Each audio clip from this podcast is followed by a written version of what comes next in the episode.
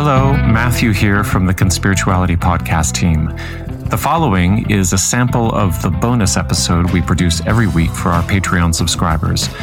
You can support our work and have full access to bonus episodes and other premium content by subscribing for as little as $5 a month at patreon.com slash conspirituality. Thanks for listening and your support, which keeps us ad-free and editorially independent. In America, we enjoy the separation of church and state, in theory, if not always in practice.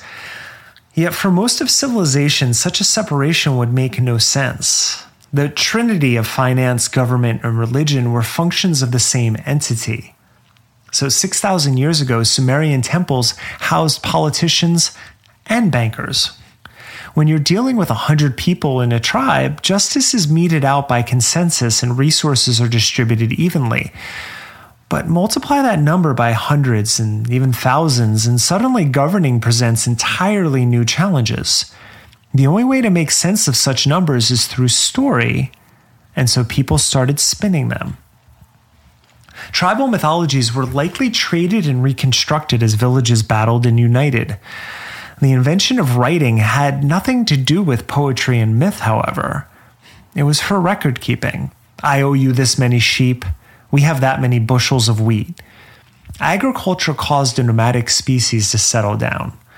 And it's been argued that there was a longer transition period. It didn't just happen as once between nomads and agriculturists, but it's still the general shape of our evolution. So, just as hunting in packs is advantageous when trying to take down stronger and faster animals, crop sharing became an effective form of widespread sustenance. Cities appeared, which meant more data to keep track of. So, if you think about it, the epic tale of Gilgamesh, miracles of biblical desert dwellers, and the polytheistic panoply of Indian deities were in reality a fortunate byproduct of accounting. As disparate tribes merged, new stories had to be constructed. Shared languages were critical in the success of these emerging cities. Thus, in Sumer, which is modern day Iraq, certain deities had to perish for Abzu and Tiamat to reign. Enki received his temple, while Anu and Ki were worshipped as the natural forces these urbanites were dependent upon. If you don't recognize the names, those are dead gods. So are the ones we have now, will be one day. The shared story, itself the result of the evolution of language, brought everyone together. But humans being humans, they sensed opportunity, and an elite class emerged not to not only control how the story was being told, but to assume the role of translators of divine decree. So Rick Warren is not new, nor is Deepak Chopra. In many cases, the leader of a city and God were considered the same being.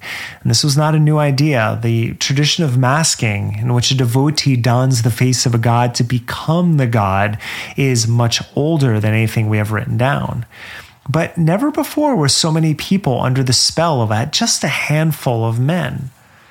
And since these men and their employees, the record keepers, jotting down resource management and tax codes, they were the only ones who understood what those squiggly lines on rock and papyrus meant, and so they decided how the story was told. And the story was always to their benefit. America is a myth, it's a shared narrative. And this is true of every nation and religious practice. We can thank writing in large part for that and take it back a step and we can thank language. While there have always been accounting errors, the written language enabled humans to implement fiction into societies. In fact, build them from fictions. Sure, the spiritual tales of old were all invented, but they could never be broadly disseminated. Writing changed that game. If not for an ability to scribe texts, Buddhist communities would never have left India to become so influential in China and Japan. Three Middle Eastern religions would not be able to proselytize globally without their printed Bibles. Importantly, writing enabled us to accomplish more than a simple report on events. We were able to make them up and transmit them widely. If reality did not fit the story we wanted to tell, all we needed to do was write the story differently. And the internet is just an extension of this habit. Only difference is there's so many more people writing, and whoever tells the loudest story wins, regardless of whether it's fiction or fact. Again, we started this podcast during the pandemic. It's rooted in language.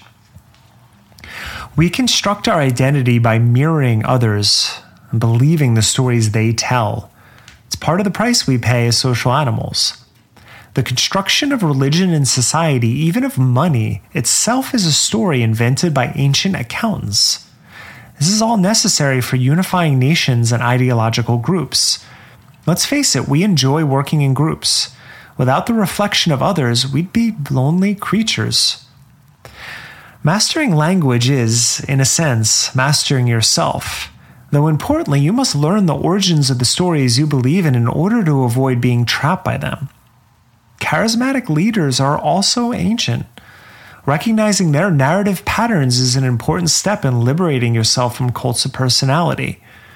And just because the root of this system deals with resource distribution and the storyteller gets the most resources, this does not mean we have to fall for those stories, nor do we need to pretend they have anything to do with cultivating a valid spiritual connection. Uh, that doesn't mean people won't try to rope you into their story. Armed with knowledge, however, we can resist. By targeting our feeling body, the root of who we are as sentient beings, the businessmen and businesswomen of spirituality gain power over our decisions, especially our purchasing power. We buy into ideas and then the products that follow. When the language of consumerism is incorporated into our bodies, we become willing victims to those who manipulate language to make us feel a certain way. If the story our wallets tell is in alignment with our broader narrative, why not loosen our load and lighten up? Shopping actually exploits the same neurochemistry by releasing a flood of hormones that give us pleasant sensation, and no st- sale is too steep when you're buying into a sacred belief. Carry this a step further.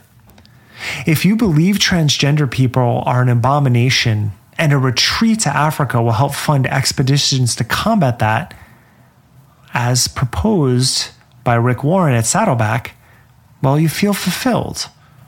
If the speaker guarantees that the molecular structure of the universe is specifically tuned to human frequencies, which you can learn more about with his guided meditation, well, then money isn't even an issue.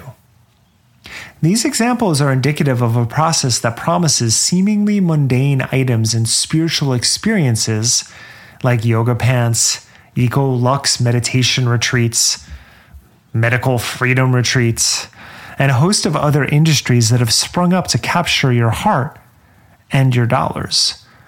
And it's not that many salespeople don't have good intentions, they're just confusing discipline with branding, which drains valuable resources and perpetuates serious ecological problems, all in the concern of our personal liberation. The historian Yuval Noah Harari thinks that technological triumphs have shifted our focus from survival to the pursuit of happiness in a world of instant gratification, the drudgery of patience is eliminated. Besides, who wants to read a book when a headline says it all? But a primary component of the human spirit is lost in this transition. As Harari points out, even the Buddha knew that the desire for constant pleasure is the root of suffering. The Buddha's antidote was contentment in good times and bad. Unfortunately, this is not our default mode. Our memories are short and our desires are many. Upon acquiring an object, the dopamine rush quickly fades, leaving us craving a more potent dose. This is true in much of what is presented in modern spirituality as in any other form of consumerism. We yearn for the story we want to be true and will buy into anything promising us our illusion. The suffering is, of course, unnecessary.